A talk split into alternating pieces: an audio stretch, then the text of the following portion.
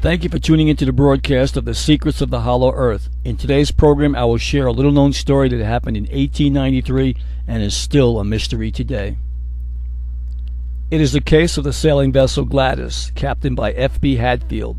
The captain wrote in the ship's log that the vessel was completely surrounded by icebergs at 43 degrees south and 33 degrees west. At this latitude, an iceberg was observed which bore a large quantity of sand and earth and which revealed a beaten track, a place of refuge formed in a sheltered nook, and the bodies of five dead men who lay on different parts of the berg. Bad weather prevented any attempts at further investigation.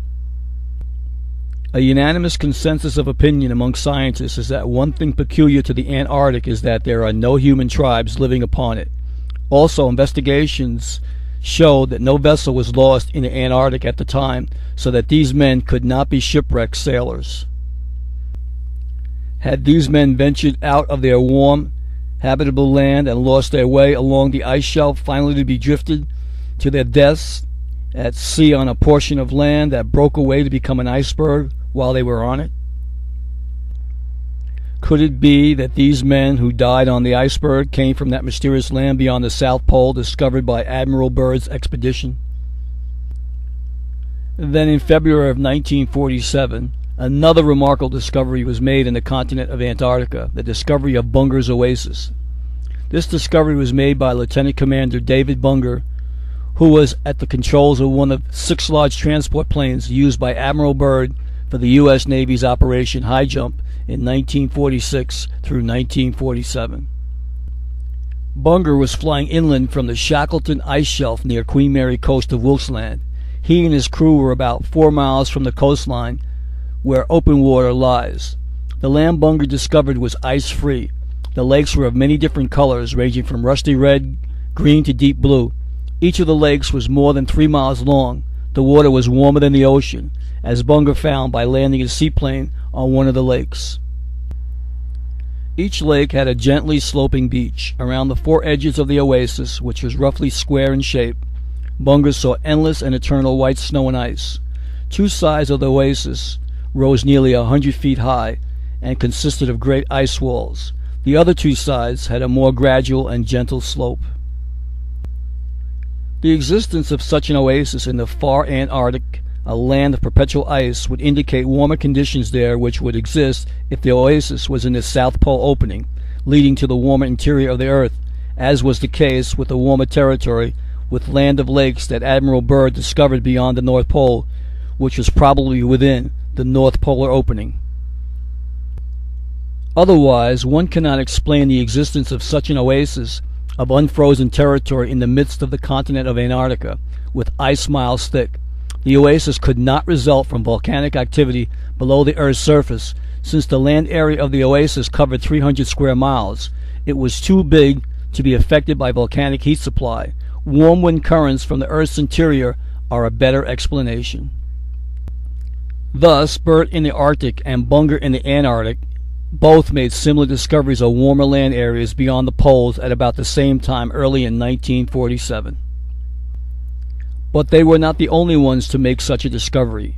Some time ago, a newspaper in Toronto, Canada, the Globe and Mail, published a photo of a green valley taken by an aviator in the Arctic region.